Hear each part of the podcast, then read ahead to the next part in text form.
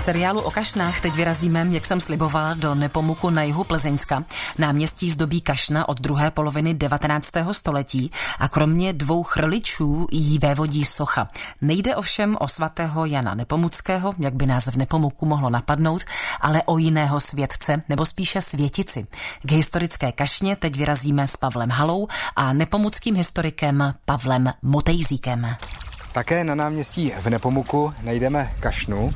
Tady ta její současná podoba ta je z roku 1867 a ještě jeden letopočet na úvod nedávno poměrně prošla tady ta kašna rekonstrukcí. To bylo v roce 2017, takže když ta kašna slavila svých 150 let, tak jsme ji za odměnu celou vlastně nechali opravit a kašna dnes svítí novotou. Půdorys kašny, žulové kvádry a je to osmiúhelník? Ano, je to tak. A je taky vlastně ten podstavec zdobený českým lvem a také znakem pečetí města Nepomuk. Městská kašna má dva chrliče zeleně natřené a po stranách jsem si ještě všiml erbu. Český lev a na protilehlé straně pečeť města Nepomuk. Tady ta kašna, to byl dar nějakého rodáka mm-hmm. Nepomuku? Byl to významný městský rodák, který tady vlastnil i jeden z domů, takzvaný panský dům, který se nám tady na náměstí dodnes dochoval a ten byl emeritním radou ve Vídni a jakoby dar finanční právě věnoval peníze na vzbudování té nové kašny. Ještě k té soše, to je z pískovce vytesaná socha modlící se ženy, je to pana Marie?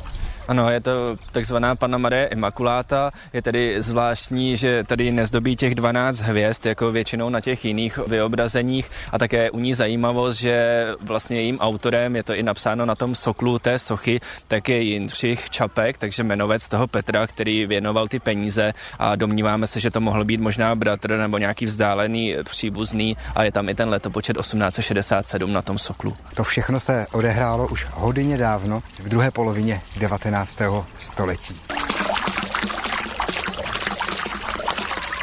Tak takhle šplouchá kašna na Nepomuckém náměstí, jeden z jejich dvou chrličů.